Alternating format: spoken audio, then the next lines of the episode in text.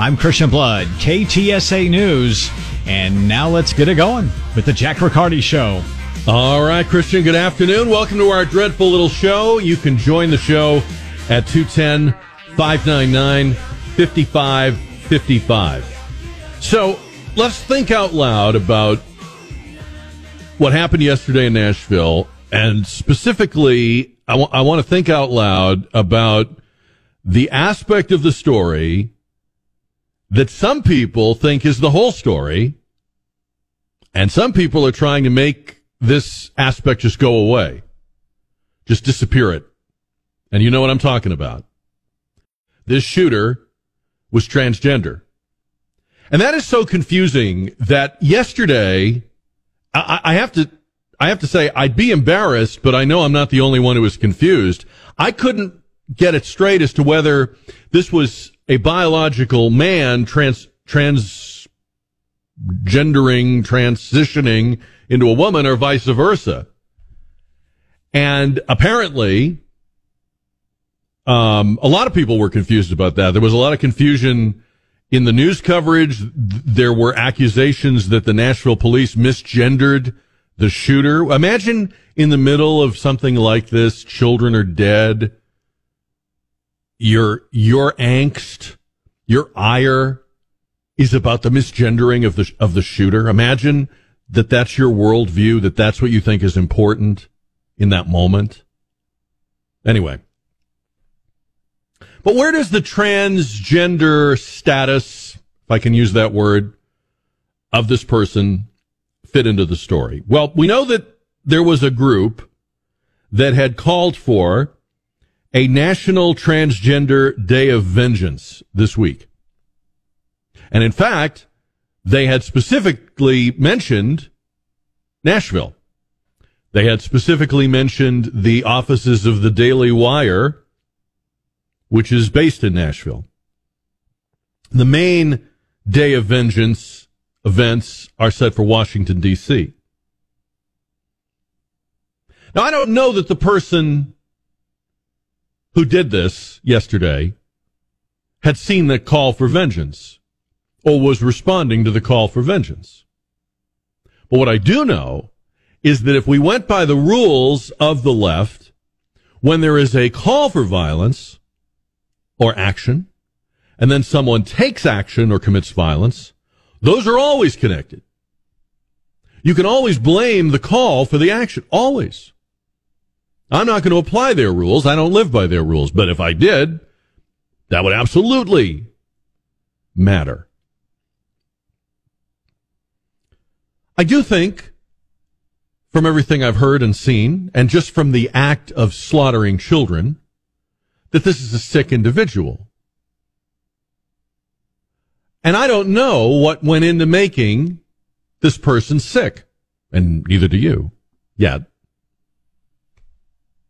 But I do think it's fair to ask what kind of inputs were there? What kind of influences were there? I mean, it's always relevant in a story like this to know where did this person come from?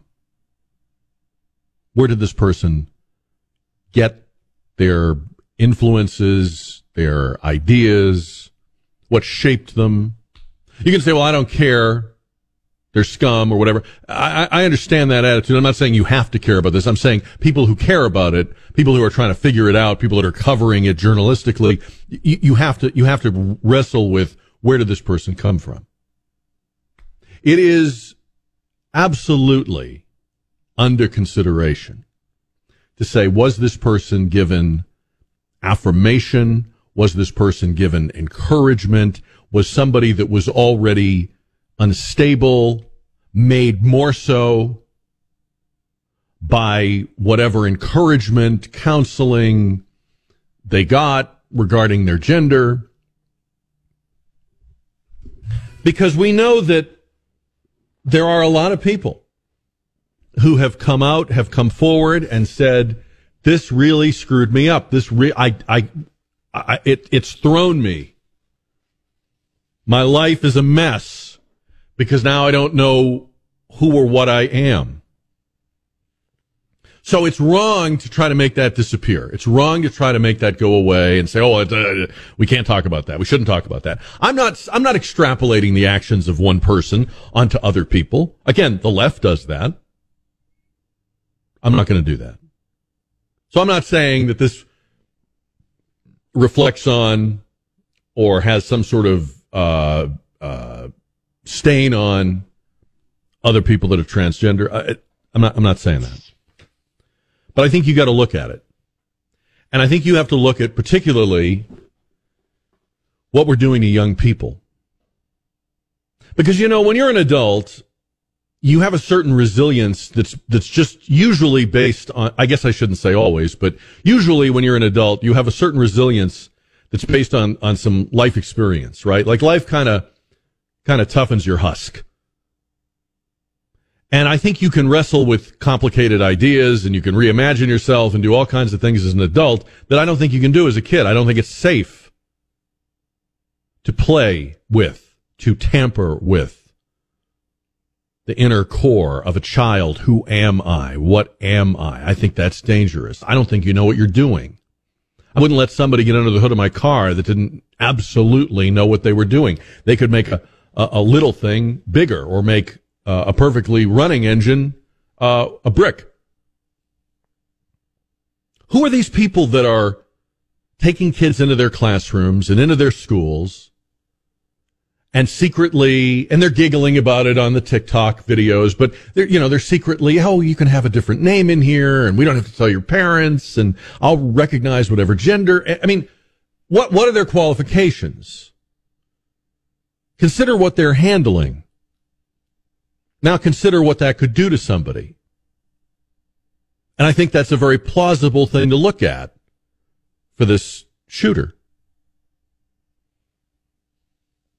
As far as the misgendering, are you going to tell me that the shooter is one of the victims yesterday?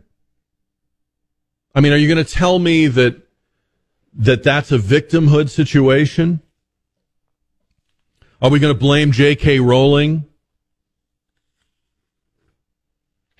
Are we going to say that, and people are saying it, that misgendering is creating rage and frustration in the transgender community, and by God, you're going to see it come out.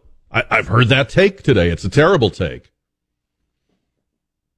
I've heard the take that because Christian schools don't encourage or support these kinds of life choices. Maybe that brings out rage later on. That's what, that's what we're, that's what we're hearing. The, the shooter is not a victim.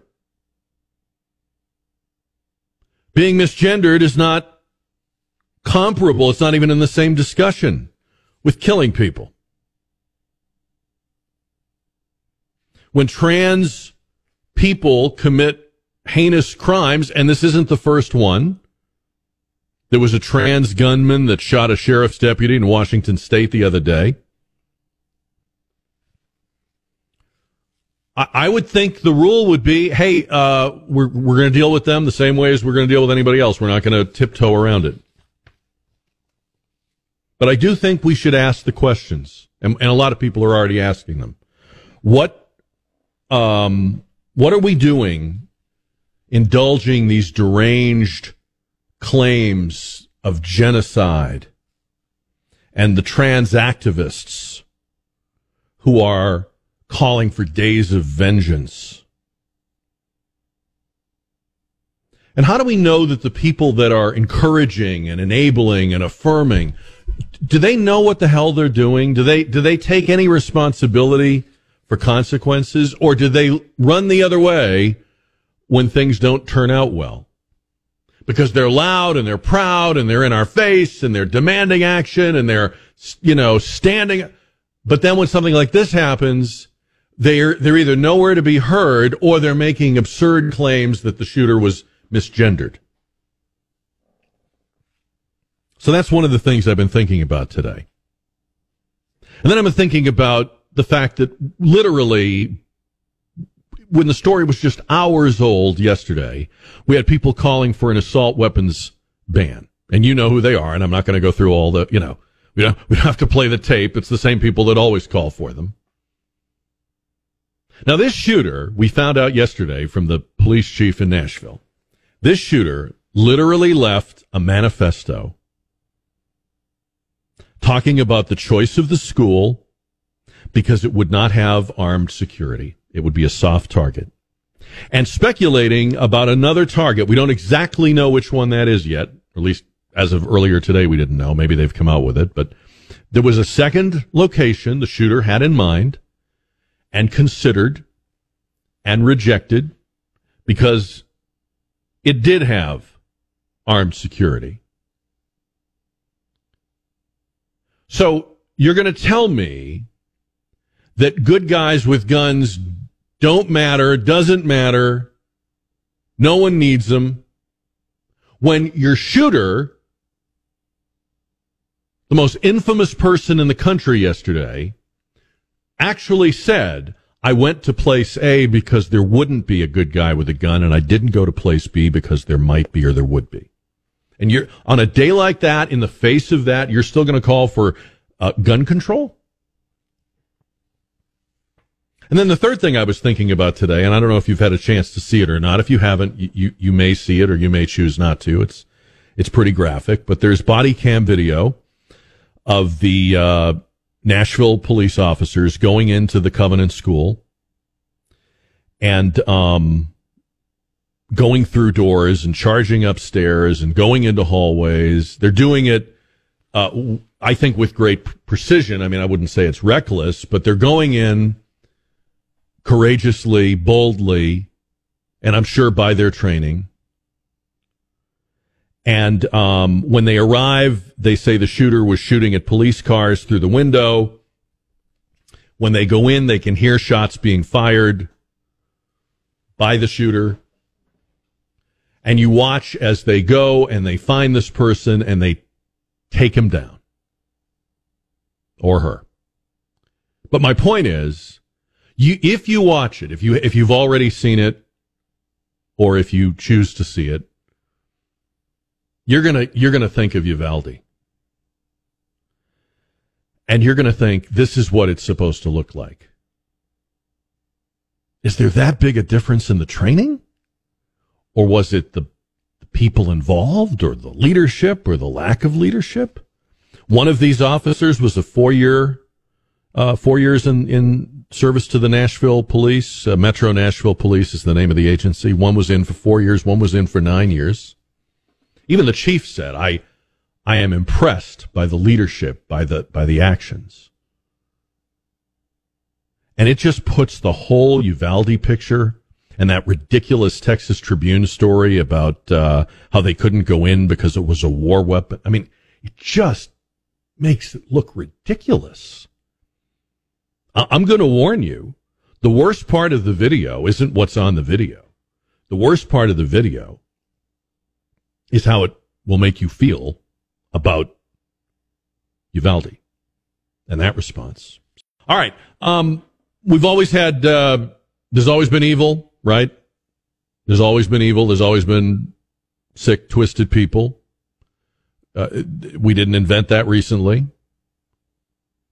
But we've had some things happen in our culture that bear examination. And I just want to isolate a couple of them. I'm not saying these are the only inputs or the only things. I don't think we know, as we sit here today on the radio, you and I, I don't think we know all the damage that was done to human beings and their psyches and their psychological health and well being by the, the lockdowns, by the whole COVIDian regime. I think people like Anthony Fauci are horrible because they didn't know and they still don't know the damage they wrought. And they take no responsibility and show no even intellectual curiosity about it. I'm not talking about the virus. I'm talking about the, the, the orders, the rules, the effect on people. And let's remember that the probably the most vulnerable and affected people are, are the youngest people. And so it will be years before all of that plays out. Okay. If we, if we did a number on somebody's psyche in 2021 and he or she was 11 years old, it's going to be a while before we hear from them. God forbid. That's the first thing. And then the second thing is the thing we were referring to a few minutes ago. It's all fun and games to have rainbow flags in the classroom and talk about uh, how we're going to have a safe space for your the gender of your choice and so forth and so on. It, it's it's all very avant-garde and experimental. And people like me are like throwbacks and Neanderthals because we're not with it. We're not current. By the way, I'm kind of proud to not be current on some of this stuff. Do the people that are encouraging, or as they like to say, affirming the gender choices of young people, do they, do they know what they're doing? Do they have any, like, does a, does a classroom teacher have any, any depth or training on that? No. They feel like they want to do it, and it may be where they're at, but, th- but they're not, they're not qualified to do that.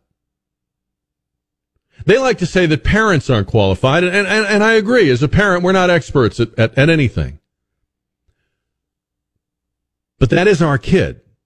That is our family. That is our blood. If somebody's going to make a mistake, it should be us. And, and I mean, and we do. But I mean, I, I just think when you look at this Nashville story, and, and, and we're not, we're not there yet as far, as far as having the whole body of information, and we may never have all the answers, but I don't think you can overlook or, or at least afford to throw aside the, the, the fact that this was a trans person.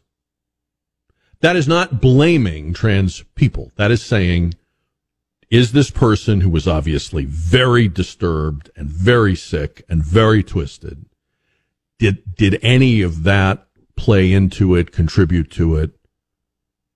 I'm not saying it did. I'm saying you cannot not consider that. And then, like I said, I, I don't know what we've done to people. I, I think we see glimpses of it, and you may see it in your own kids or in people you know. I personally know people, and I have seen people who I think are not the same from being isolated, from being locked down, from being shut out from other social contact. And you know, everybody's different. Some people didn't miss it. Some people missed it a lot. Some people breezed through it. Some people, it really got to them. You know what I'm talking about. I mean, so all of that when things like this happen, as happened yesterday in Nashville, all of that has to be a, a, rational person has to think about that, has to consider that. And um, I believe in letting, you know, let let the facts lead us. If there is a manifesto, as the Nashville police chief said, and if the person is saying, "I looked at potential sites to attack," and I avoided the ones where I thought I would be confronted by an armed security or an armed person, then you need to stand down on crying for gun control and weapons bans and blaming the gun. You need to stand down because that does not favor your argument. In fact, not only does it not favor your argument, it pretty effectively scuttles your argument. In the real world, targets are chosen, and they may be chosen emotionally, they may be chosen symbolically, they may be chosen opportunistically, like I just happen to be here, but they are also chosen. We see this time and again with school shootings, with other mass shootings, with um, other crimes. Targets are chosen for the likelihood of getting what the criminal wants or of getting away with it or of surviving it. And the gun control people would have you believe that's not a thing at all. That's just not a thing. There's no such thing. But there is. It's in black and white. Um, Former President Donald Trump with a rally over the weekend in Waco. One of uh, the president's supporters here in Texas joins the show now on the KTSA Kinetico Quality Water Softeners Newsmaker line. Former Congresswoman Mayra Flores, uh, welcome uh, to the show. It's nice to have you on today. Thank you so much for having me. So, um, first of all, I, I just want to kind of go back a little in time. Uh, I don't believe you and I have ever visited on the radio before. So, how long have you been a Donald Trump supporter? How did you come by that? I've uh, I've uh, I've been a supporter since he he ran for office. Mm-hmm. I've I've always been a, a supporter of, uh, of President mm-hmm. Trump, and and under Trump we had a, a strong economy, we had a secure border. My husband's a border patrol agent, so um, I know exactly how the border looked under the Trump administration, mm-hmm. and that's all I'm about. I'm a, I'm all about a strong economy, and I just want that life that you know we had uh, under his uh, administration. Mm-hmm. You know, one of the things that's been a distraction uh, for the media, and I think they like the distraction, frankly, is they, they they're really they playing do. up Oh yeah, I mean they they're really playing up the the I don't know what you'd even call it the rivalry, the competition, whatever between uh, Donald Trump and and Ron DeSantis. And, and I'm curious to know where how you feel about that because I must talk to a Trump supporter every day, Congresswoman, who says I like him, but I sure wish he would not attack Ron DeSantis. You know, I, I respect President Trump and and I respect also Governor DeSantis. I think he's done an amazing job in in Florida. Um, you know, if it wasn't because of Florida in New York, we wouldn't have the majority right now mm-hmm. in, in Congress. So I, mm-hmm. I really do uh, give Governor DeSantis a lot of credit for that because he did an amazing job with redistricting in the state of, uh, of Florida. I respect both. I respect, you know, President Trump, and I know what America looked like when he was president, mm-hmm. and I mm-hmm. know he got the job done, and that's mm-hmm. the reason why I support him. But I, I see um, Governor DeSantis also as a, as a future as well. Mm. And so, if he is the future, isn't it damaging to the future? Isn't it damaging to the the kind. In other words, in drawing more people into the tent and, and people like you, isn't it? Isn't Donald Trump forcing them to make a choice they shouldn't have to make? As you just said, you have Trump, you have DeSantis. Why can't they both coexist as they do for people in the real world? I, I agree. I, I think that it's so important that you know we come together we we shouldn't be you know uh, attacking um, each other. Um, I I understand, but at the same time, you know, I I don't know what President Trump uh, has gotten through. I know that you know he helped him uh, get the governor uh, seat in in Florida, and I know that he was there for him uh, as well. And I, I, I believe that now it's it's uh, Governor DeSantis' turn to to support Governor uh, President Trump as well. So you're of the mindset that the right thing for Ron DeSantis to do would be to wait uh, until after Trump has had one more run? Yeah, I believe that uh, Governor DeSantis should be uh, supporting uh, President Trump, just like President Trump uh, supported him when he uh, ran for governor. You know, if if you ran on um, President Trump's endorsement, I think that we, sh- you know, you should uh, return the favor. Okay. We're talking with former Congresswoman Mayra Flores right now on KTSA. So um, I agree with you that if he just ran, if, if all he talked about, President Trump, if all he talked about was the economy and the border, um, man, that would be a powerful, irrefutable uh, message when he talks about some of the other stuff, like like at the Waco rally, uh, I didn't see it, but I understand he played some of the J6 uh, video. Um, is that a good idea? You know, I'm I'm focusing on the on, on his policy, you know, and his po- and and I believe that his policies were were good for our country. Um, he, I do uh, agree that you know January the 6th shouldn't happen, but I think it's just also a distraction. Let's just focus on, mm-hmm. you know, taking back our country. I think that the Biden administration, what what they're doing to our country is just unforgivable. Uh, the border is just it's a mess here. We have a serious crisis. We have millions and millions of people crossing illegally every single day. Our Border Patrol agents are exhausted. They can't track down everyone coming in into our country. We've had over a million gotaways. These are the most dangerous individuals, child traffickers, drug traffickers, those on the terrorist watch list. We currently have under our custody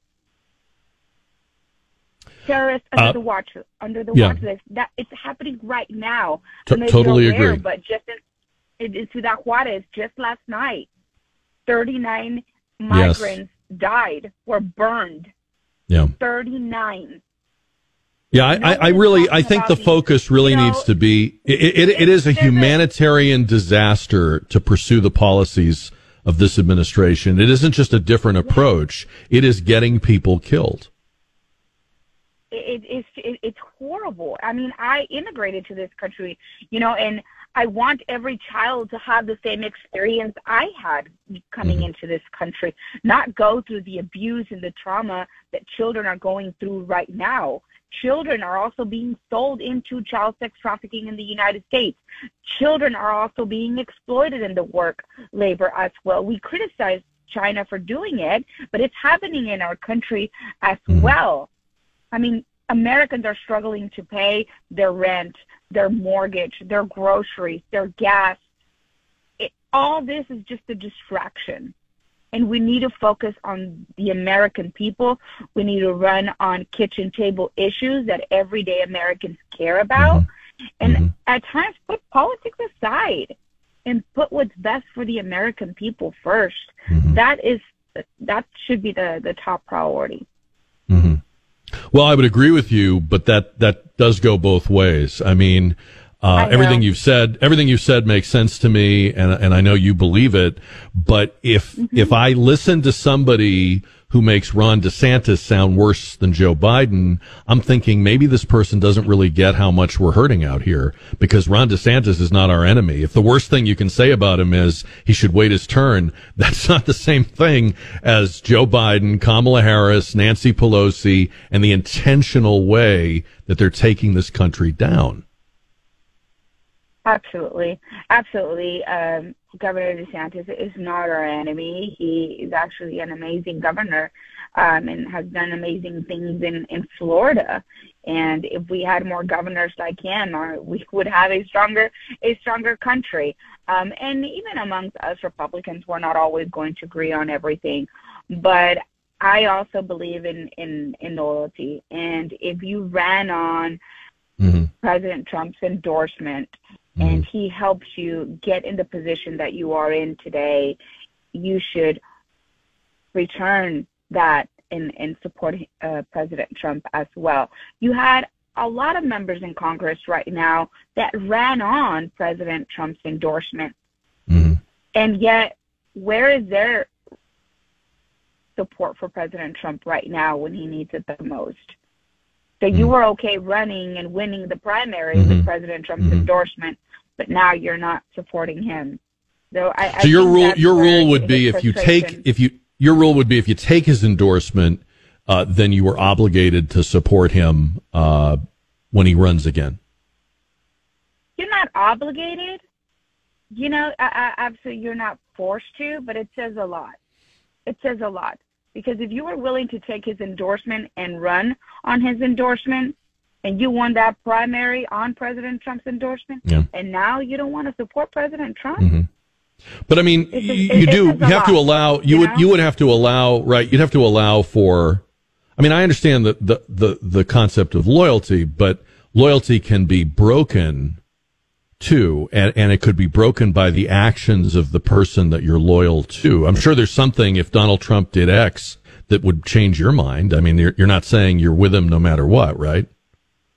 Absolutely, absolutely, absolutely, and I, I I agree with what you're saying, but um, I don't believe he's done anything that um, he he does that he shouldn't deserve our our Mm. support. Is it we can is agree it to conce- disagree on a Right. lot of things, um, Right. and and that's okay. And I think that we, um, as Republicans, we need to understand and be respectful and mindful of each other. That even even though we're Republicans, we're going to disagree sometimes, and that's okay. That's the that's the beauty of the of this country. Mhm. I the this divisiveness doesn't do us any favor, even amongst us Republicans and Democrats. I think that it weakens us as a country. I think that the goal of, of the media has been to divide us and for us to stop talking to each other. And that hurts our country. All right. Well, I'm glad we finally got to talk. Uh, former Congresswoman Mayra Flores, good to have you on. I hope you'll come back again. And thanks for the time today. Thank you so much. God bless right, you. Have a was- wonderful day. God bless you too. Uh, she was uh, with the former president in Waco over the weekend and with us here on the KTSA Connecticut Quality Water Softeners Newsmaker line. I like Mayra Flores, but I got to tell you, I, I think there are people that were voted for Trump, wanted him to be reelected, were disappointed to say the least that he was not. But it's possible to to feel that way and to have felt that way and to believe what you believe and to believe that 2017 to 2020 were was a good strong period. And it's it's possible to say but I've moved on. It's possible to say but I've had enough. And I don't get the loyalty uh, argument because in fact every president of both parties endorses uh, the lion's share of members of Congress, of governors, of other elected officials. The endorsements are like they're they're they're given out like like you know like candy. Anytime a president has a, a rival or a challenger in his own party, there's a very good chance that he's endorsed that person in the past. So I don't I don't think that rule you can't just cook that up now and say, well, no one can run if if he endorsed them it's really more of a news story when a sitting president doesn't endorse. Now, I know what they're saying with DeSantis, and this is true. When DeSantis ran in 2018, there was a field of Republicans. He was not the leading one. He was, um, he was, he had been in Congress not long, but for, I think, two or three terms. He had uh, been in Congress. He was in this pack of Republican candidates. There were there were a couple of better known people running. Adam Putnam was one of them, and uh, Trump and his people believe that the endorsement from President Trump of Ron DeSantis vaulted him to the head of the pack, thus enabling him to win his first term. Uh, that's fair. Is that an argument for DeSantis not to run now? No, I, I don't think it is but I get what people are saying. When I hear that, though, all I can think of is The Godfather. Are we are we saying that you know it's about loyalty? Because you know that's if you're going to be honest, and I'll go first. I freaking hate loyalty when you see people supporting stuff you know they don't like because it's their party. There are Democrats doing this. There are Republicans doing it.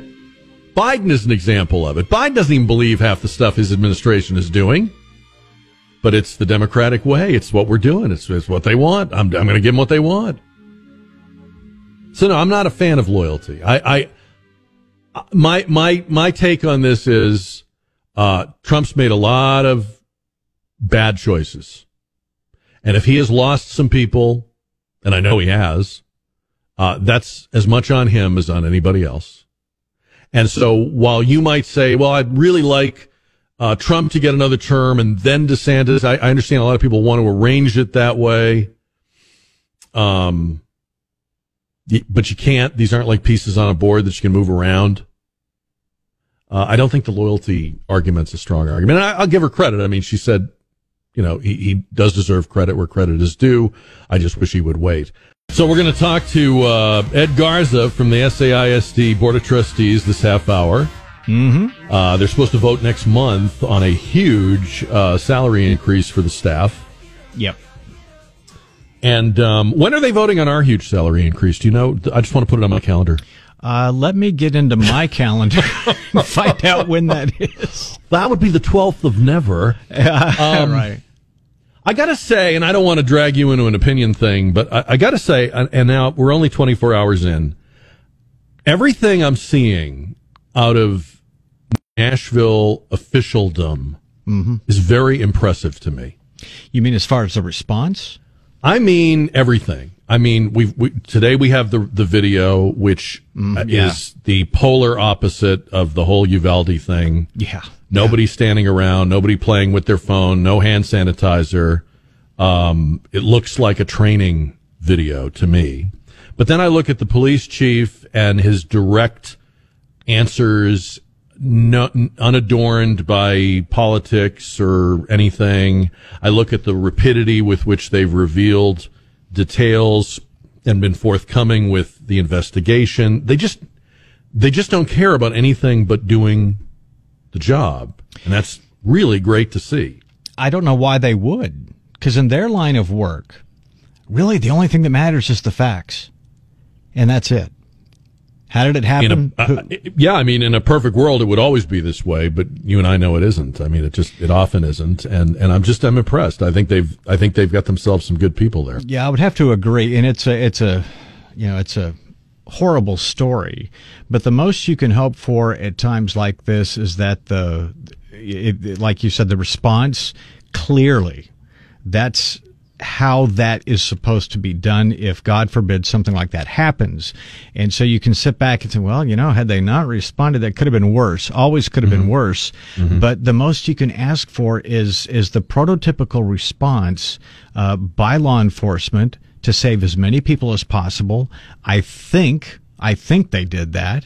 Mm-hmm. And as you said, the response coming out of law enforcement, you know, you know, post shooting has been direct and appropriate. I mean, I just think we've heard a lot. They've been they've been as forthcoming as you can be, given that you can't say everything and you're still going through stuff. But I think they've been as forthcoming as you can be in a story like this. And sadly, we've seen a lot of them, so we have a lot to compare it to. Well, I would toss this, and what really surprised me earlier this morning, one of my colleagues came in, and and I saw the video that's been released, uh, the actual body cam footage. Yes. Yeah. I'm surprised that we're seeing this already because, Yes. unfortunately, we've had a number of these shootings. I've seen no footage of anything. Right. Right. So Well, maybe, I'm sure part of it is that there's not obviously there's not going to be a trial. Um, yeah, yeah. Maybe that's part of it, A- a- and I'm sure part of it is also that that that video is affirming of the professionalism and the and the bravery that we, I guess, took for granted before Uvalde, and then found out you can't. you might be right. Yeah. Um, anyway, we'll uh, we'll talk to Ed Garza from the SAISD board coming up here in about 10 minutes on KTSA, San Antonio's news talk radio station, 210 599 5555. Um, speaking of the uh, presidential campaign, we were just talking with Mayra Flores about uh, Donald Trump and Ron DeSantis. Uh, former New Jersey Governor Chris Christie uh, gave a speech in New Hampshire yesterday, uh, suggesting that he might run for president in order to uh, block Donald Trump. You better have somebody on that stage who can do to him what I did to Marco Rubio, because that's the only thing that's going to defeat Donald Trump, Christie said at St. Anselm College in New Hampshire.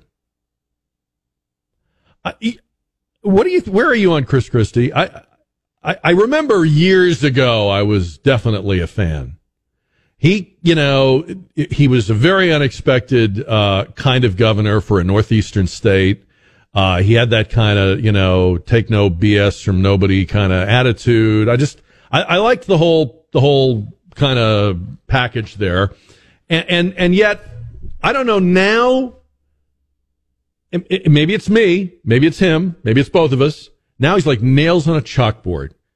So he's basically admitting that he took out Marco Rubio, which is nothing to brag about.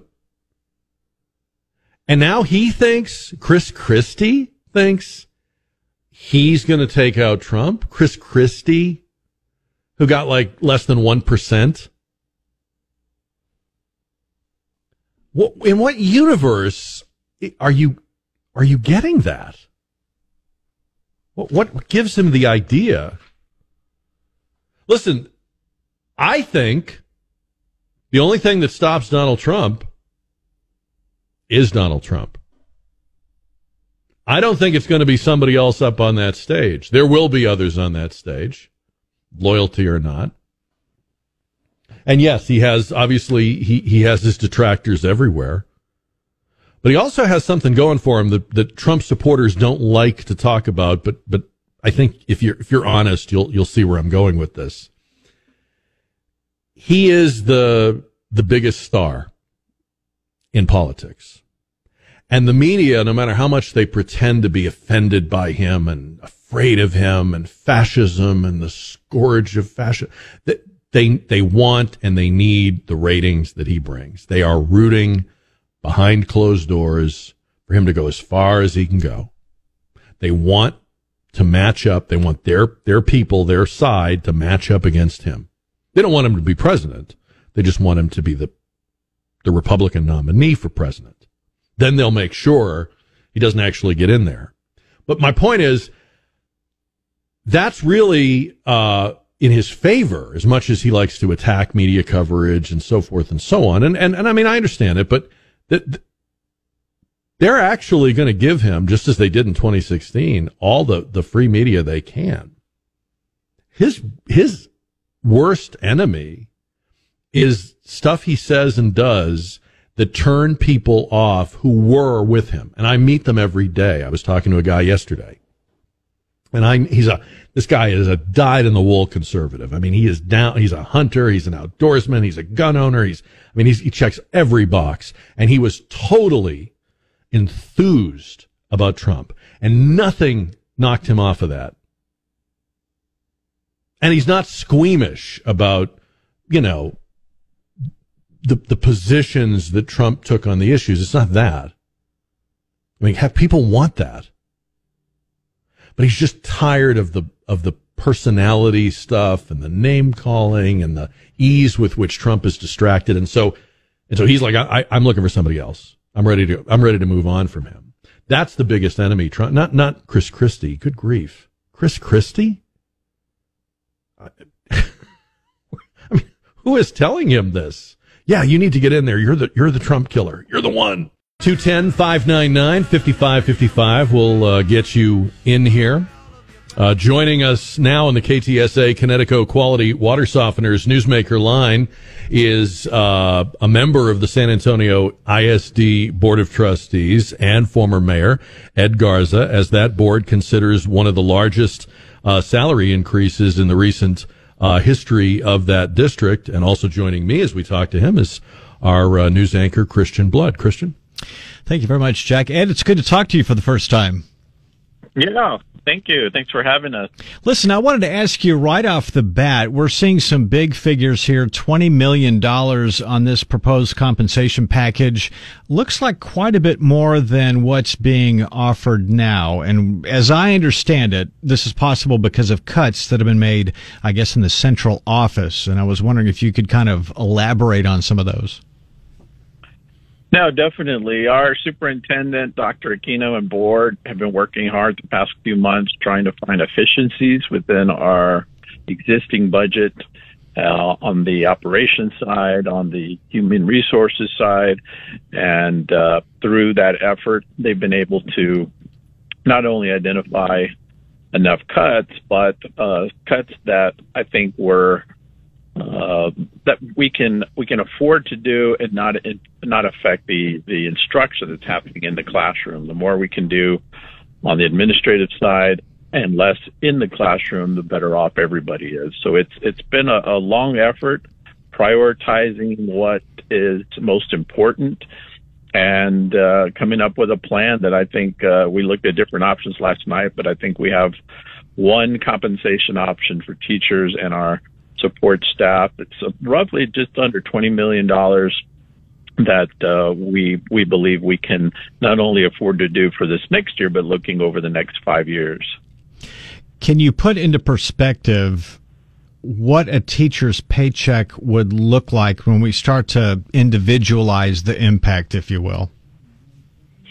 Well, it will vary. So, unlike previous years where we would do a general pay increase across the board, we are going to do that this year, or we're that's one of the options we're considering. The one that that seemed to have the most support last night was a three percent general pay increase across the board. But then for teachers, uh, looking at a, a pay scale adjustment that would be scaled. And so our objective was how do we retain those teachers that have been with us longer? Uh, to give them the incentive to stay with our district, especially now post COVID. There's a shortage of teachers. There's a shortage of everything, it seems. But particularly for teachers, we know that we have to keep these teachers, try to get another year, two, three years uh, out of our most veteran teachers because it's it's it's becoming more difficult not only to replace teachers but to train and develop and and that's an additional cost. So we have looked at a philosophy of doing the three percent across the board, and then for teachers, looking at a a scale that depending on how many years you've been with the district, you would see a quarter percent increase based on each of those uh, arrangements. So it was it would be a four percent uh, through year five, I believe, and then a quarter percent increase for each year that they've been here beyond uh, year five, all the way up at cap at nine percent. So some teachers could see uh, those that have been with us the longest a nine percent uh, pay adjustment or a pay increase on their on their uh, on their pay stub. Jack, do you want to chime in? Yeah, I, am curious, uh, Ed Garza, about um, why seniority would be so important. Uh, I mean, just anecdotally, you often see uh, some of the most uh, compelling teachers, the ones that are cited by students as being the most influential and inspiring, are sometimes younger ones. And, and, those are people who, without a lot of vesting, might jump to another career or go to another district. So, why would this plan be so um, weighted towards seniority? Well, the the past several years, in fact, probably over a decade, it has been at the starting teacher salary where we've given that emphasis. And so we were at the bottom of Bexar County. We were probably at 15 or 16 out of 17 counties 12 years ago in terms of our starting teacher salary. We're now, depending on what other districts do over the next couple of months, we're now number two or three in starting teacher pay, about 56, 57,000, depending on on circumstances. But for teachers that have been here 20 plus years, they were only making five or 6,000 more than a starting teacher. And so they were going to other districts that had already adjusted their uh, pay for experience and, and, and it's really about a balance. You want to have uh, experienced teachers and you want to have new teachers on a campus because that mix is what uh, really creates some some interesting energy at each campus. And so we were behind for those that have been here longer, and so it just didn't make sense that teachers that have been here 20 plus years were making five to six thousand mm-hmm. more than a starting teacher. Mm-hmm. Christian. Yeah, and if you don't mind, uh, you know, they're, talking about this being one of the largest increases or the largest proposed increase in a quarter century. Can you elaborate? Because there's obviously been increases, but this is a big one. Yeah, we've we've tried to keep up with inflation, but as we all know, these last two years that's been hard to do, and so it's been more difficult for teachers to and support staff to be able to to uh, not have to get a second job in today's economy. And, and most of the teachers are already more stressed than ever before, uh, with all of the challenges that have happened after the COVID pandemic going from virtual to in person. So you have all of these challenges that we saw teachers were just taking early retirement. They just didn't want to stay. And so we as a group said, how do we make an impact? How do we send a statement to teachers that we value them and uh, those that have been with us longer than five years, we, we don't want to have to retrain a lot of new teachers. We want to uh, reward those and let them know that they're appreciated. And so this is a bold uh, move by the district and our superintendent and staff and campus leaders all believe that, that our teachers and support staff are worth it. We're going to try to catch up on some of the compression for some of our some of our uh, non-exempt employees and support staff because they too have been left behind, uh, not keeping up with inflation.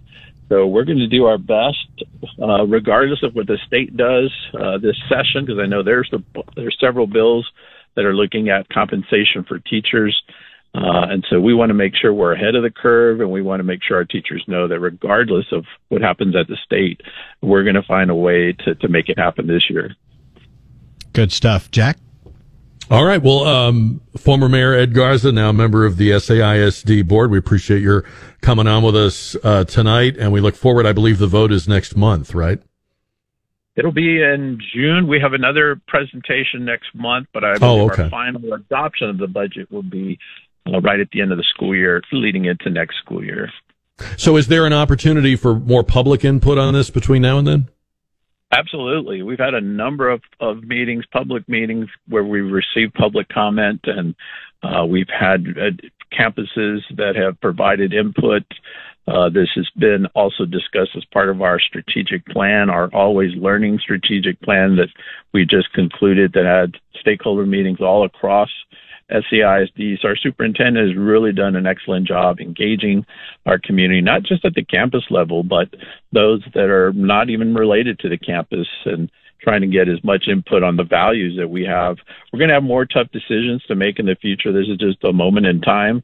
Uh, we've got you know an enrollment that's been stabilizing, but for the last 10, 20 years, it's been declining, and so we're going to have to look for more efficiencies and uh, we've even talked. We want San Antonio ISD to have the the best, uh, most valued teachers in the state of Texas. We're going to have to make some more tough decisions in the months and years to come.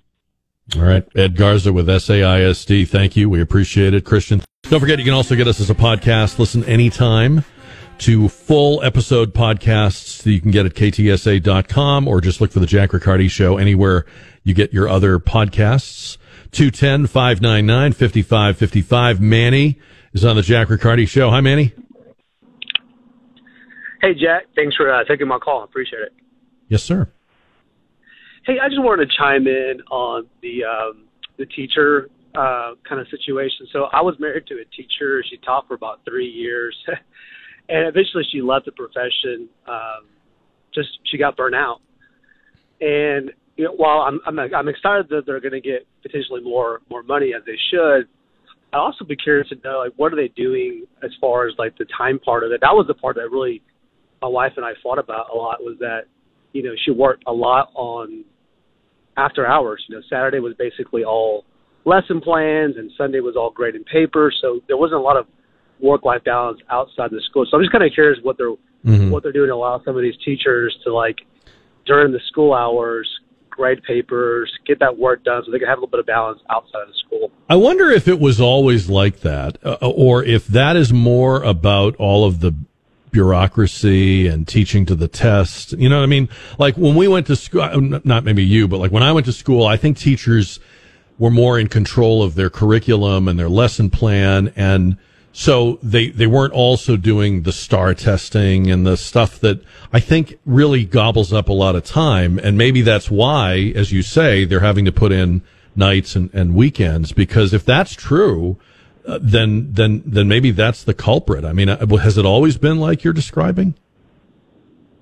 Yeah, you can pay someone seventy, eighty thousand to be a teacher, but if they still have the same schedule, you know, as you know, no, right, I agree with you. No, I, I, hear what you're saying, but I'm just wondering if the reason it takes more time now is because your your your teachers today are not just teaching their subject, right? They're having to do all of yeah. this other test prep and the school is worried about the STAAR score and you know and I've had teachers say look we're spending an entire month on this to get them ready to get the numbers up and so nothing else gets done and that's gotta that's gotta be a factor, right? Gotta be. I would think so. Yeah, good point. But I also I, I, I gotta say I'm not too keen on the idea that the longer you stay in, that necessarily the more valuable you are because like during during the distance learning, it was my experience that on average the younger teachers did a better job with the technology uh, than the older teachers. And, and I don't mean to generalize if this, you know, there's, there's exceptions to every rule, but, and, and then when you look at like the teachers to whom the kids respond, sometimes it's the younger, more innovative, energetic teachers. And you could have somebody that's been there a long time, but is kind of clock watching, right? And I don't think a formula that just says, well, the longer you've been here, the more we're going to give you is a great formula. I just, I'm sorry, I don't think it is. Can I share something real quick? Yeah. So my wife, during those three years, told one of her students, oh, well, she got a, a Facebook message from a student. This was like two weeks ago. It was crazy. The message said, Dear Miss So and so, you were, I believe you were my teacher uh, at this school, but she had changed, you know, a different last name now. She said, I will always remember you told me that one day you'll be the mo- you'll, you'll be valedictorian of your school. And she said, I'd be happy to tell you that today I am the valedictorian of Wow. my school. Wow. You know, and she, that's your point. Young teacher was in it for about two years, high energy, passion, love for the for the profession. She made a meaningful impact on that student. So, yeah. Thanks, Jack. I appreciate your time, sir. Thank you, Manny. Appreciate having you. Um, yeah, I, I mentioned this the other day. I was at an award ceremony for my daughter, um, and the way they recognized the uh, the kids that won the honors was uh, it was for Summa graduates, and each Summa graduate brought on stage with him or her a teacher they chose from all the teachers they'd ever had to uh, recognize and say, you know, uh, the reason I've had a successful uh, uh, high school uh, period, the reason I've had good grades, the reason I'm achieving, the reason I'm dreaming, is because I had this teacher who was my, you know, and it was all different things. It was coaches, it was teachers, it was music teachers, it was tutors. It, it, some kids picked a kindergarten teacher, some picked middle school, some picked a teacher they currently were were taking in senior year. But but I noticed there were a lot of young teachers, a lot. Now I'm not running down age or experience. I'm older than dirt. Okay, I you don't need to tell me about the value of experience. I I, I I'm all about it. I'm all, I'm with you. But I know in any profession, including mine, there are people whose age and experience isn't necessarily worth anything. If the fire's gone out, if they haven't stayed current, if they are riding out the, you know, putting in the time, riding out the, the clock, that I, I wouldn't pay more for that. And conversely, I think you're missing an opportunity if you have somebody like Manny's wife who in their, in their early years, the flame is burning brightly and they're excited and they're fired up and their kids get it. And you remember when you were in school, if you had a teacher who seemed excited about the material, sometimes it made you excited about the material. That's very often the, I mean, and that's the X factor that the district can't impose that. You can't teach that. That's just what you bring uh, to the profession. So 210 599 55 I, yeah, I, I'm, I'm, a, I'm not sure I'm sold on that formula that we're going to, you know, in, uh, basically step the increases in SAISD to experience. I know that's what people expect. I know that's done a lot. I'm questioning that orthodoxy. I don't think that's good orthodoxy. And, um, and, and I don't know how you, maybe there isn't a formula. I mean, maybe there isn't a, uh, an easy way to do it, but I think you have to be able to evaluate people that are the most valuable, not necessarily the most, uh, tenured. Uh, I asked the question about why is it, why does it take so long? Uh, Jana wrote to me, um, Jack, both my parents were educators all of my life growing up, and they still worked all weekend on schoolwork. Maybe it was just something they preferred to do, but that's what I recall. Yeah, I don't know. Um, maybe teachers have always had to put in the nights and the weekends and stuff like that. And if so, then I guess there's nothing that can be done about it. But if that is a, a more recent sort of trend, um, I, I would definitely look at, at, at why that is. And are we, do we necessarily need that? Like, is there, is there busy work? Is there bureaucracy? Are we squeezing too much into, you know, onto their, uh, plate? Cause I saw that too. I've, I've, I've teachers in my family and I've, I've seen what, uh, you know, what he's describing. 210 599 5555. We're talking about, uh, Nashville. We're talking about teachers. Um, this, boy, there's something like this every day. So this, this woman named Barbie Bassett is apparently out of out of a job. Uh, she worked at a television station in uh, Mississippi. She was their chief meteorologist and an anchor. Uh, a few weeks ago, she was on their morning show, and they were doing a story about uh, how Snoop Dogg has a winery. In other news, Snoop Dogg has a winery, and um, they were kind of laughing about it. And she said something um, in which she was actually quoting Snoop, and apparently did not know uh, the meaning of what she was saying. I'm going to play it for the context. Okay, I, I, I, I realize you may not want to hear it. She, she, again, she said this and seemingly did not know that she shouldn't be saying it. Cut number two. I think that'd be pretty cool. well, we know it, she'd have a Snoop Dogg tattoo on her shoulder. For shizzle, my nizzle. I'm telling you. Julie, what do you think about that? Huh, she says.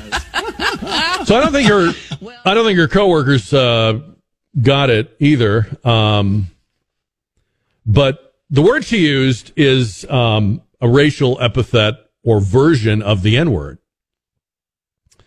And you know, I mean, Snoop can say it, but Barbie Bassett cannot say it.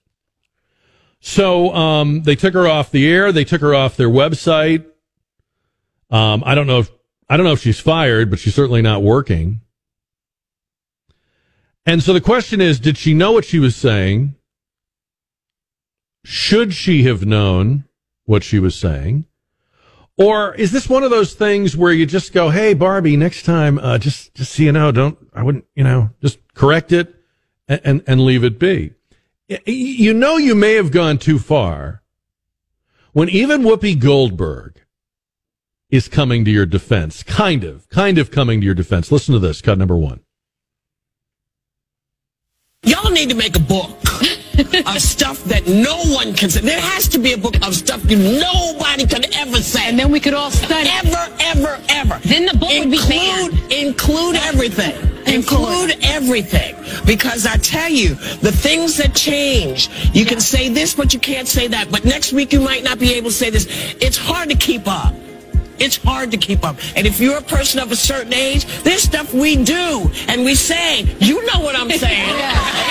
And, you know, and, and, and, and, and it's also. And you have no idea until somebody says, oh, by the way. Yeah. You should know that just because we're on television, wherever we are, whoever we're talking about, just because we're on television doesn't mean we know everything. Mm-hmm. We don't mm-hmm. know everything you're not supposed to do. And if there's something someone says, if you're not going to give them the opportunity to explain why they said it, at least give them the grace of saying, you know what, I, I've just been informed that I should not have done that, as opposed to you're Yeah. Out. Because you saying Well, she- you're out I'm worried because I'm a what what is happening to me? Whoopi Goldberg is is making total sense on this.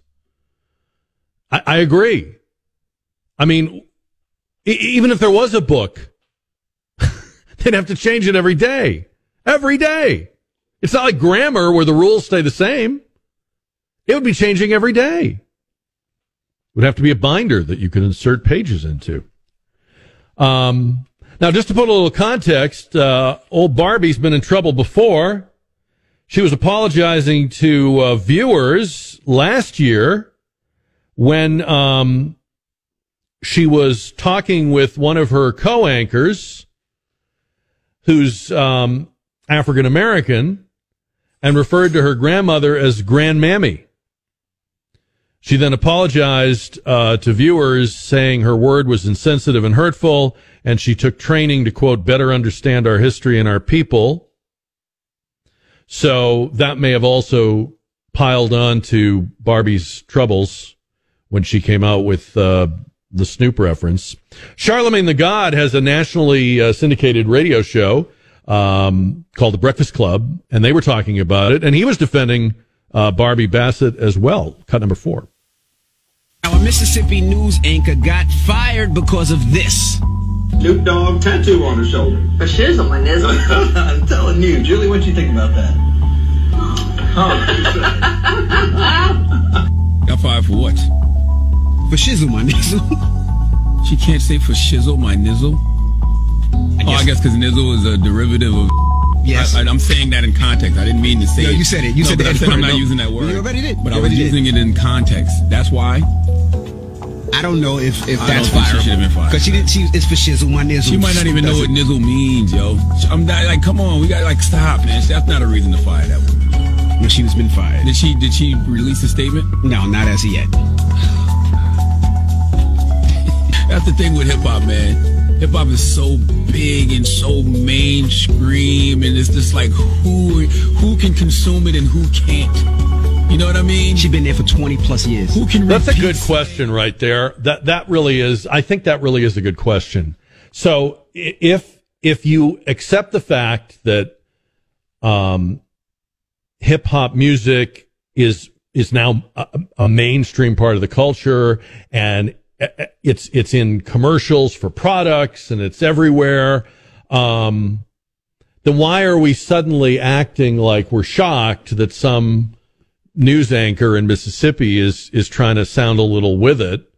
Um, and, and I mean, how would we figure out who can say it and who can? Because they're saying it, right? So it seems kind of stupid. It seems like something that it, even at, at, most, maybe you would just shoot her an email. Hey, let's not use that, or we we we we we prefer you didn't. But I mean, it's it's so not fireable. And I'm not a, I don't know this woman. I've never heard of her. I don't, maybe I wouldn't like her if I lived in that town, but it's just so ridiculous. And, um, I was talking about this with somebody, uh, and in our business in broadcasting. And I said, you know, I think for a lot of these companies, it's just easier to fire people. They don't want to see where the story goes or how long it will last or how much it'll blow back on them. So the firing is just like what you do to make it go away. I've told this story before, but when I first started in radio, in college radio, I was I was a hip hop disc jockey. I mean, that's what I, I that's what I was playing on the air. That's what I was playing in the clubs. We didn't even have that term. This was the you know mid to late '80s, but that's that's what it was.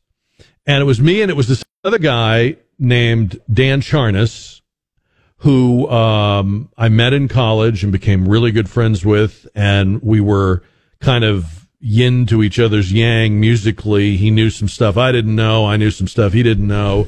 We ex- we we helped each other kind of expand our our uh, our musical universe. I was on Friday nights. He came on after me, and we would trade records back and forth and break artists and break, you know. So Dan went on to write a book about 15 years ago, which I highly recommend if you're into music and the music business. It's one of the best books about the music business I've ever read.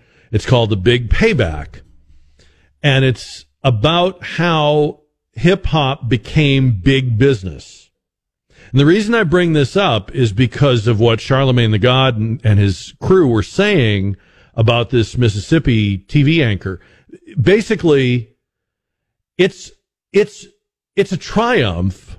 Okay, if if you're a hip hop artist, if you're part of that business, it's a triumph that somebody like Barbie Bassett in Mississippi knows who the hell you are, knows who Snoop is. No, no, because that wouldn't have been thinkable 30 or 40 years ago. And as Dan breaks down in the book, these artists who were coming out, you know, the, we're talking now about, you know, the, the artists mainly were like breaking in the 70s and 80s. They had to knock on a lot of doors and they had to learn the business and they had to become their own business. When they couldn't get accepted by record labels and radio stations, they had to figure it out on their own and they did. And that's why they're so rich now because they wound up owning everything they control. Because they didn't get a record contract with RCA or Columbia, they now have much more control over their product and much more money. And I'm, I'm giving you the short version of his book, but I, I- would think that if in 2023, an expression that Snoop Dogg popularized is now like in common usage, I would think the number one person that would be happy about that would probably be Snoop. So why are we firing her? We firing her because she didn't know what it meant? Are we firing her because we're just afraid somebody will be upset? Was anyone actually upset? I've told this story now to several people just to see what their reaction would be. I have yet to find anyone who's like, oh my, oh, really? Oh, I can't believe, you know, in the real world, that's not a thing. So no, I'm not saying you should go around throwing the word around, but I'm just saying I, it just seems like we've gotten to the point where the easiest thing to do in any situation is just fire somebody. That's kind of crazy. You know, like, is that the meeting? What should we do? Well, just fire her. It'll be easier. It'll go away. 210 599 5555. Speaking of that, Can, can I add two cents? Oh, yes, there? Don. I'm sorry. Go I was, ahead. I was just kind of curious because at one time, back in the day, I guess, when this phrase had come out, it was somewhat innocent, I think. Because wasn't it somewhat uh, kind of a way of saying for sure? Or Well, let me say like this. that? Let me just say this. If you've played those lyrics on the radio, then I'm not sure how it becomes verboten for her to say them. Mm-hmm. If if you know, I, I think it's a separate issue. Did she know what it meant? Probably not. But when you have hip hop in Sprite commercials and General Motors commercials and McDonald's, commer- a lot of people are hearing that music and that culture that really don't know it. But aren't aren't you glad that that's happening? I mean, isn't that what you wanted? I mean, if you're an artist, if you're a songwriter, if you're a producer, if you're uh, a rapper, I mean, you've gained mainstream acceptance. It's everywhere. And they ta- he talks about in the book, The Big Payback, he talks about how it was a big moment for like Sprite to use this music in a commercial. They, they, they, they were scared to death or McDonald's or Cadillac. They were scared to death. But then they realized, okay, this, people are, people are okay with this. And now you walk into a department store or you walk into a, a, a coffee shop, you walk into a restaurant. It's, it's everywhere. So I don't know why we're, I don't know why we're not just saying, whoa, whoa, whoa, this is an overreaction. Um, but tell me what you think. 210 599 5555. I mean, I, I'm all about, I, I, I care about people's feelings. I don't want to hurt anybody's feelings. And somebody comes to me and says, you're hurting my feelings. I, I want to do something about that. But I think we're, I think we're way overreacting and jumping the gun. And we're not, we're not allowing for the moment of correction or redemption, which is such an important thing, right? I mean, how, how do I get better? I learn from my mistakes. I can't learn from them if I can only, I, I can only make a mistake and then be fired.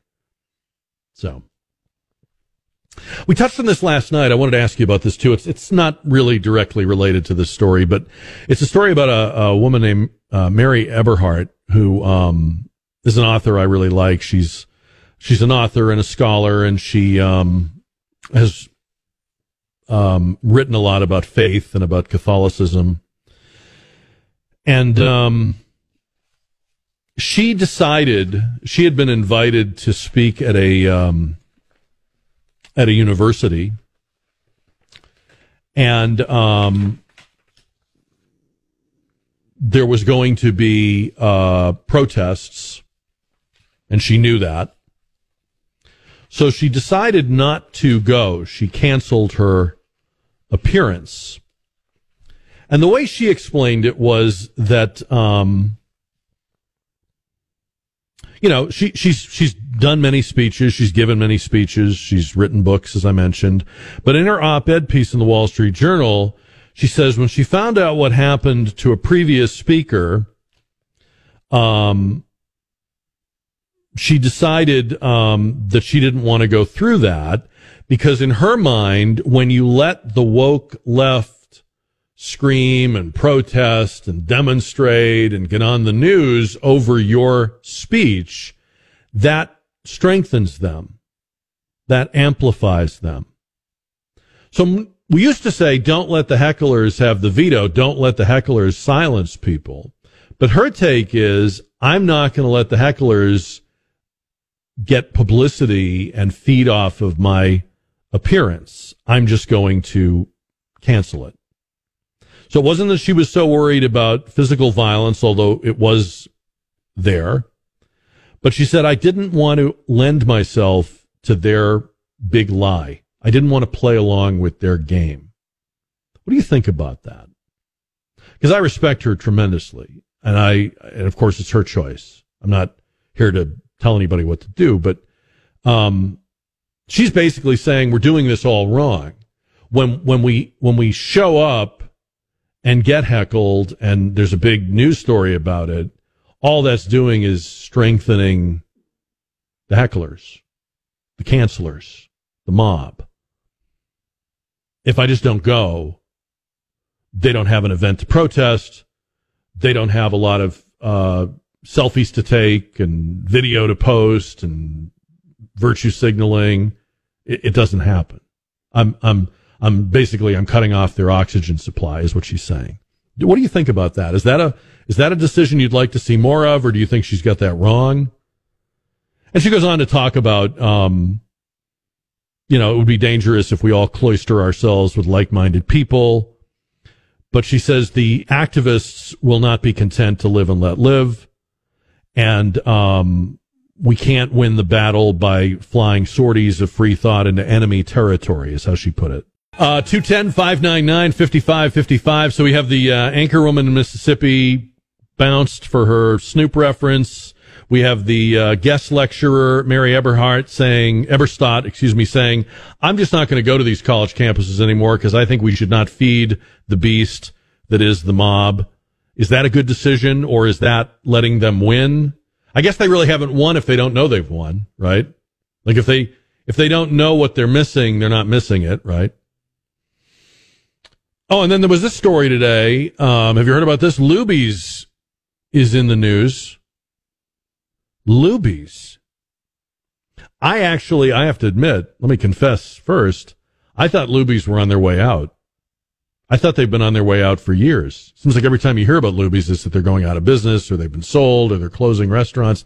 Well, they, they are apparently still around and they are apologizing tonight for a promotion. They're promoting a ham dinner special that they promoted with the message Luby's Hamber Alert. Hamber Alert. An Amber Alert is the system for missing children. Uh, after uh, hearing about it, they issued a statement saying, We believe in owning our mistakes. We really apologize for the insensitive language and our recent promotion. We will do better. I, you know, on this one, maybe I'm overthinking. Maybe I'm too cynical, but um, I sometimes wonder if when companies do stuff like this, I mean, it's really stupid. It's just, just, it's not, it's not, it's not atrocious. It's just stupid, but uh, maybe they mean to do it because maybe they think having some sort of, uh, social media blow up makes them seem edgy, like this is guerrilla marketing. Like the real promotion isn't the Hamber Alert. The real promotion is that we're going to be in the news because we're going to apologize. So like we want the firestorm of criticism. We expect it. And then we'll score with our, you know, sincere, earnest apology. And it makes us look like we've got our social media game going on here. I mean, just who would think that there's something funny or clever about tying into an Amber Alert? I mean, come on. And in other news, Luby's is still open. So, uh, 210 599 5555. And, and we've been talking about, uh, about Nashville. Um, there was a story, I just saw this a little while ago. Pull this up. Um, the school shooter's parents this is uh, at WashingtonTimes.com. Nashville school shooter's parents said the 28 year old hid multiple firearms from them because Hale was being treated for an emotional disorder and they didn't want uh, her to own the guns, police said today. Hale, who police shot dead Monday during the school shooting, had legally purchased several guns from various local stores. Metropolitan Nashville Police Chief John Drake said the firearms included the three that were used at the Covenant School, but there were also others at the house. Hale's parents told authorities they knew about one of the guns, but believed it had been sold. They did not know, they claim, about the other ones and say she was under doctor's care for emotional disorders and they felt she should not own weapons. So it's interesting to me that a 28 year old is, um, you know, does something like this and we're asking, what did the parents know? I- I'm not trying to, I'm not trying to run anybody down. It's fine to live with your parents. It's fine if you move back in with your parents. It's fine if you get along great with your parents and they love having you there and all that. But, but there generally, and again, don't take this personally, generally, we're just extending adolescence further and further and further into the 20s and maybe into the 30s. I mean, I, I get it. Every situation is different, but good grief, 28, we're going to the parents. But we keep hearing um, doctor's care, psychological treatment, emotional disorder. At some point, the lines of those things are going to cross with being transgender. And that's a moment of reckoning that not everyone is ready for and not everyone wants.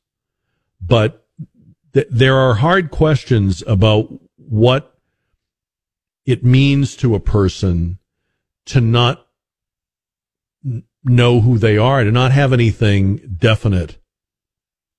I mean, I believe we're all growing and uh, you know, all of our lives until we die, we're changing, we're evolving, we're growing. Hopefully we're, we, we learn our whole lives. Hopefully we're open to growth our whole lives. But don't there have to be some, some absolute truths? Don't there have to be some things that we, that, that are not subjective, but are objective? And, and I, I believe in order to grow as a person, to become the person you are, you have to start with some, some sort of fixed point. And if we're telling young people, and I don't know what she was told or when she was told it, but we, we see a lot of young people today being told that nothing in their life is objectively true. Nothing is biologically true. Everything they're being told is just a choice. It's a feeling. And I think that's incredibly dangerous. First, for the person you're telling it to because they don't have any anchor. They don't have any anything to hang on to. But then I think it might be dangerous for society. Now again, I don't know. I'm not saying I do. But I notice a lot of people don't even want to explore this. What is the connection or the nexus or what, what part did the gender confusion of this person play in what they did. I, am not blaming transgenders. There isn't anyone to blame but the shooter. But if we care about people, we ought to care about what influences them and, and who influences them and how they're influenced. And if we claim, as we always say we do, that we never want anything like this to happen again, you gotta, you gotta be honest about what emerges, what we find out. Will, will we follow this wherever it takes us? Or are we unwilling to look at certain things? Or some people are unwilling to look. Oh, you shouldn't even bring that up.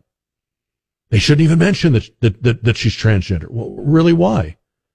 Because if she did anything else, if she, if she won a spelling bee or participated in a sport or wrote a book or, uh, sang a song or if, if she did anything else, was appointed to the Biden administration, if she did anything else and was transgender, we'd never stop hearing it. So you can't now say, oh, but don't talk about it in this context. That's not, that doesn't make any sense. And you're not going to get away with it.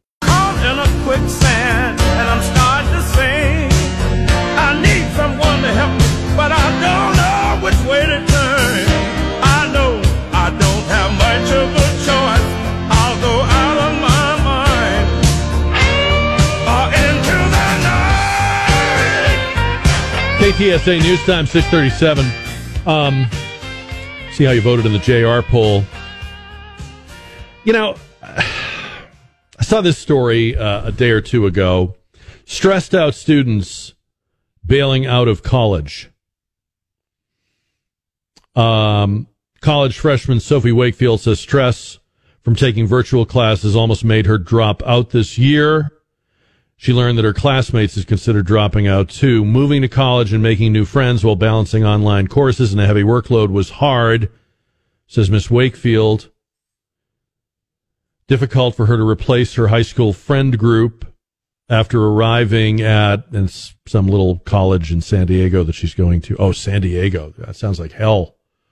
Oh no. Attending college in San Diego just sounds horrible.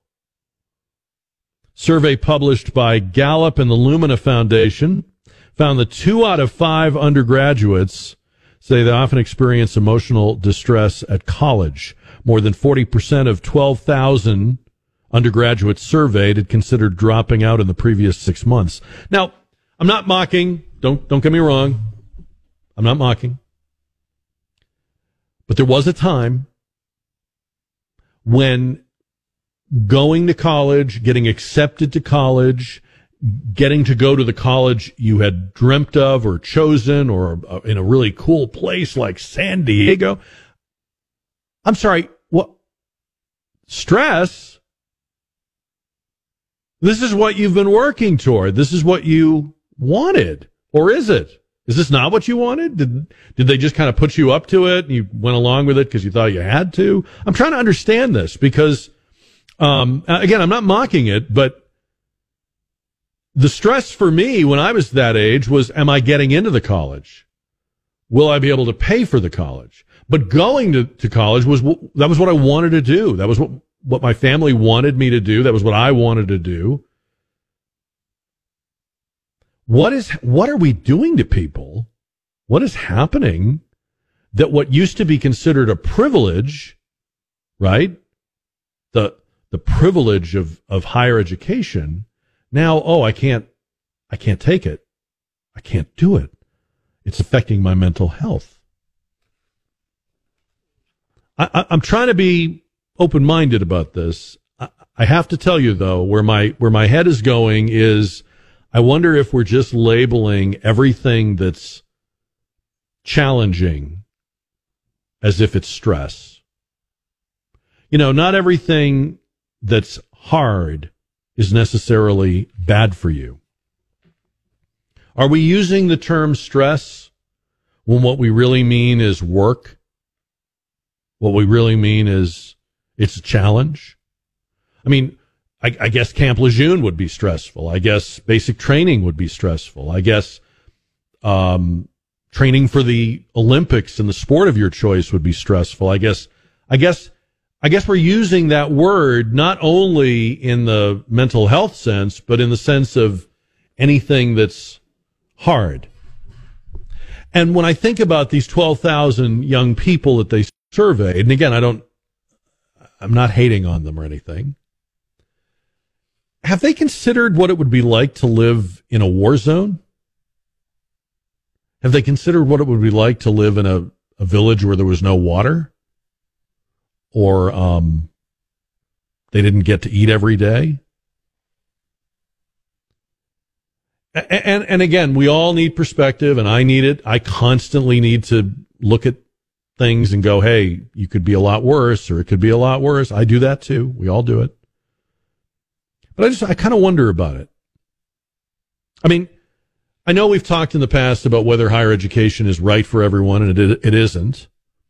I know we've talked about whether we're pushing it, and I think we really are. I, I, I truly believe there are kids in high school that think they have to do this because everyone expects them to do it, and because it would be hard to explain even to their own parent or parents why they just don't want to go to college and they don't think they should.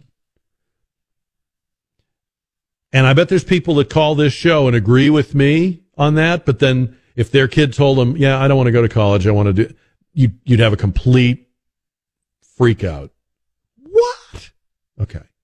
So let's just, but, but putting all that aside, if you're an undergraduate, if you've been accepted and you get to go to college. And again, this young lady they're talking to is going to a school in San Diego. Stress? I don't know if that's the right word. What will happen later on in life? I mean, college prepares you to go to work. You're going to work. There'll be stress at work. I don't know. 210 599 5555. I mean, I, I, I grant you that there are different things going on today than when I was there. I'm not making an apples to apples comparison. Okay. Very different. It's probably best if young people today don't even know about how we had it. They probably would be, they'd be even more stressed if they knew. But I mean, I, I get we've done a lot to them. We've layered a lot on them. We've, the, the COVID, the technology, the, the economy. I, I get it. But again, you think about like the, you know, the greatest generation going from receiving their diploma to sitting in a troop transport crossing the Pacific. Young people that had never been out of their town were suddenly in Asia or Europe or Africa. If you're going to a community college in San Diego to which you applied and wanted to go, is stress the right word for that?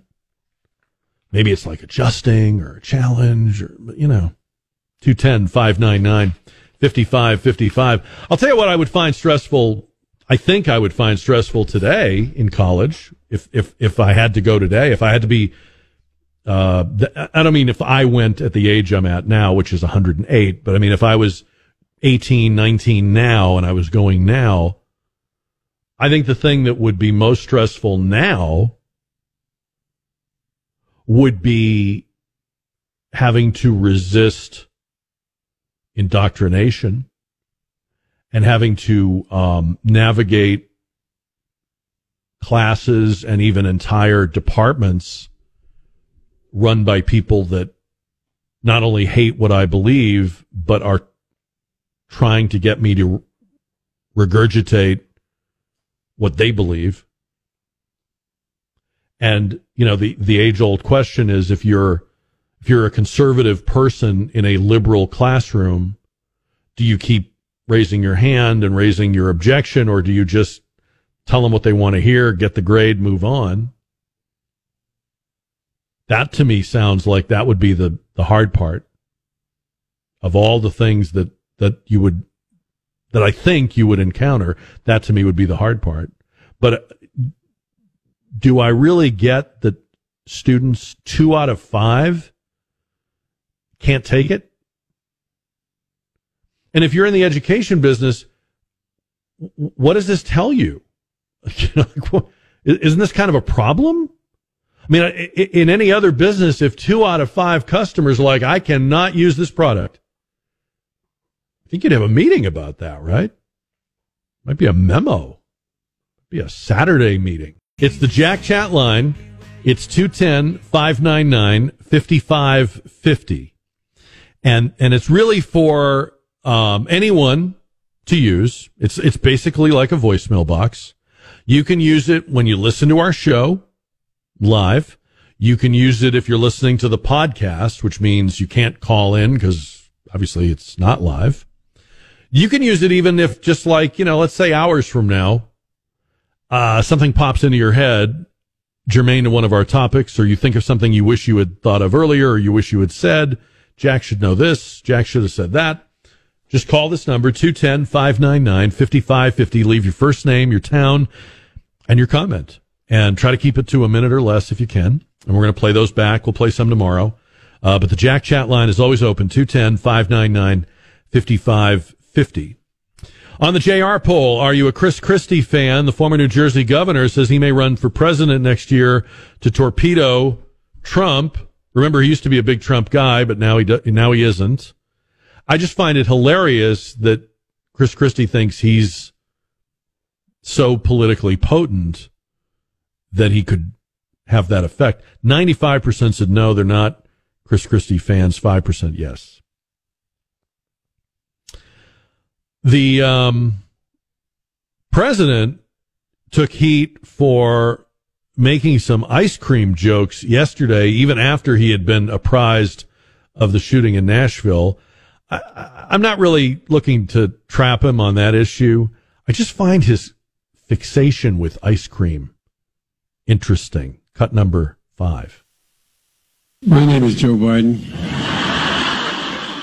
I'm Dr. Jill Biden's husband.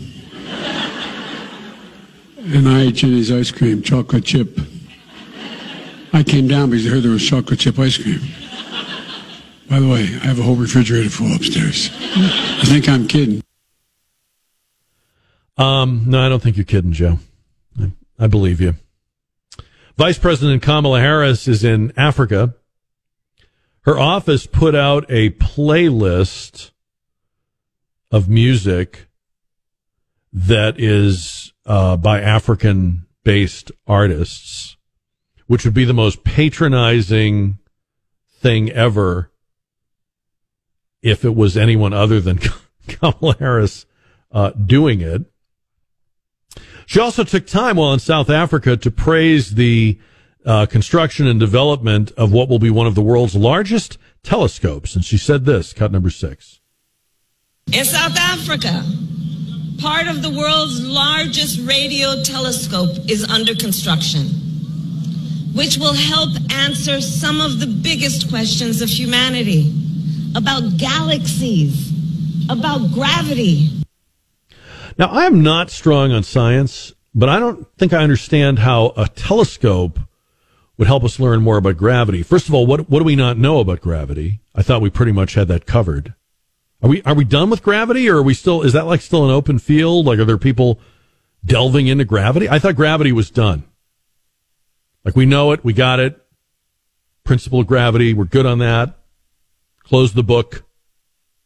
Which makes it sound like we're still learning about gravity. Like if we if we peer out into the cosmos, I don't. Th- I think gravity's right here, isn't it? Again, I could be wrong. I'm not, you know, the science guy.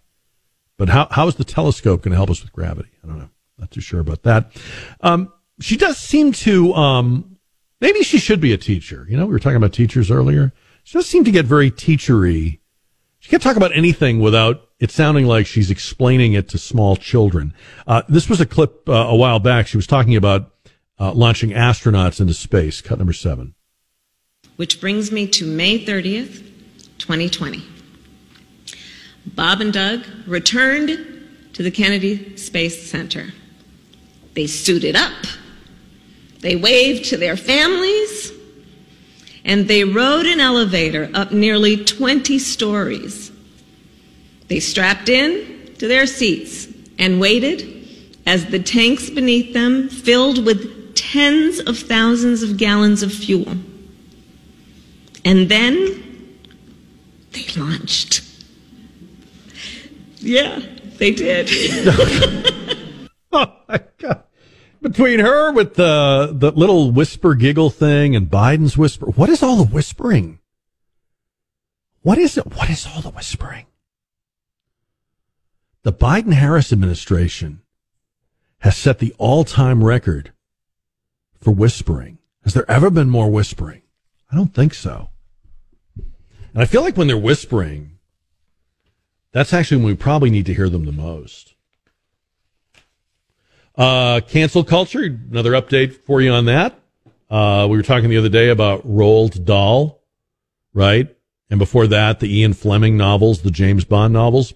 Uh, the latest classic works to be revised Agatha Christie, the Queen of Crime, who wrote bestsellers from the 1920s until her death in the mid 70s and was at one time the most published woman in history. I think she had that title for a long time. Um, they are now going through her series of novels with private detectives like Hercule Poirot and Miss Marple to remove references to race, gender, ethnicity, etc., as well as words like native, which are being replaced with local. So, like I said, um, get yourself to a used bookstore, get yourself to thriftbooks.com, get hard copies of books that matter or you think ever will matter because that's the only one they can't scrub, at least not so far. I'll see you back here tomorrow starting live at 4.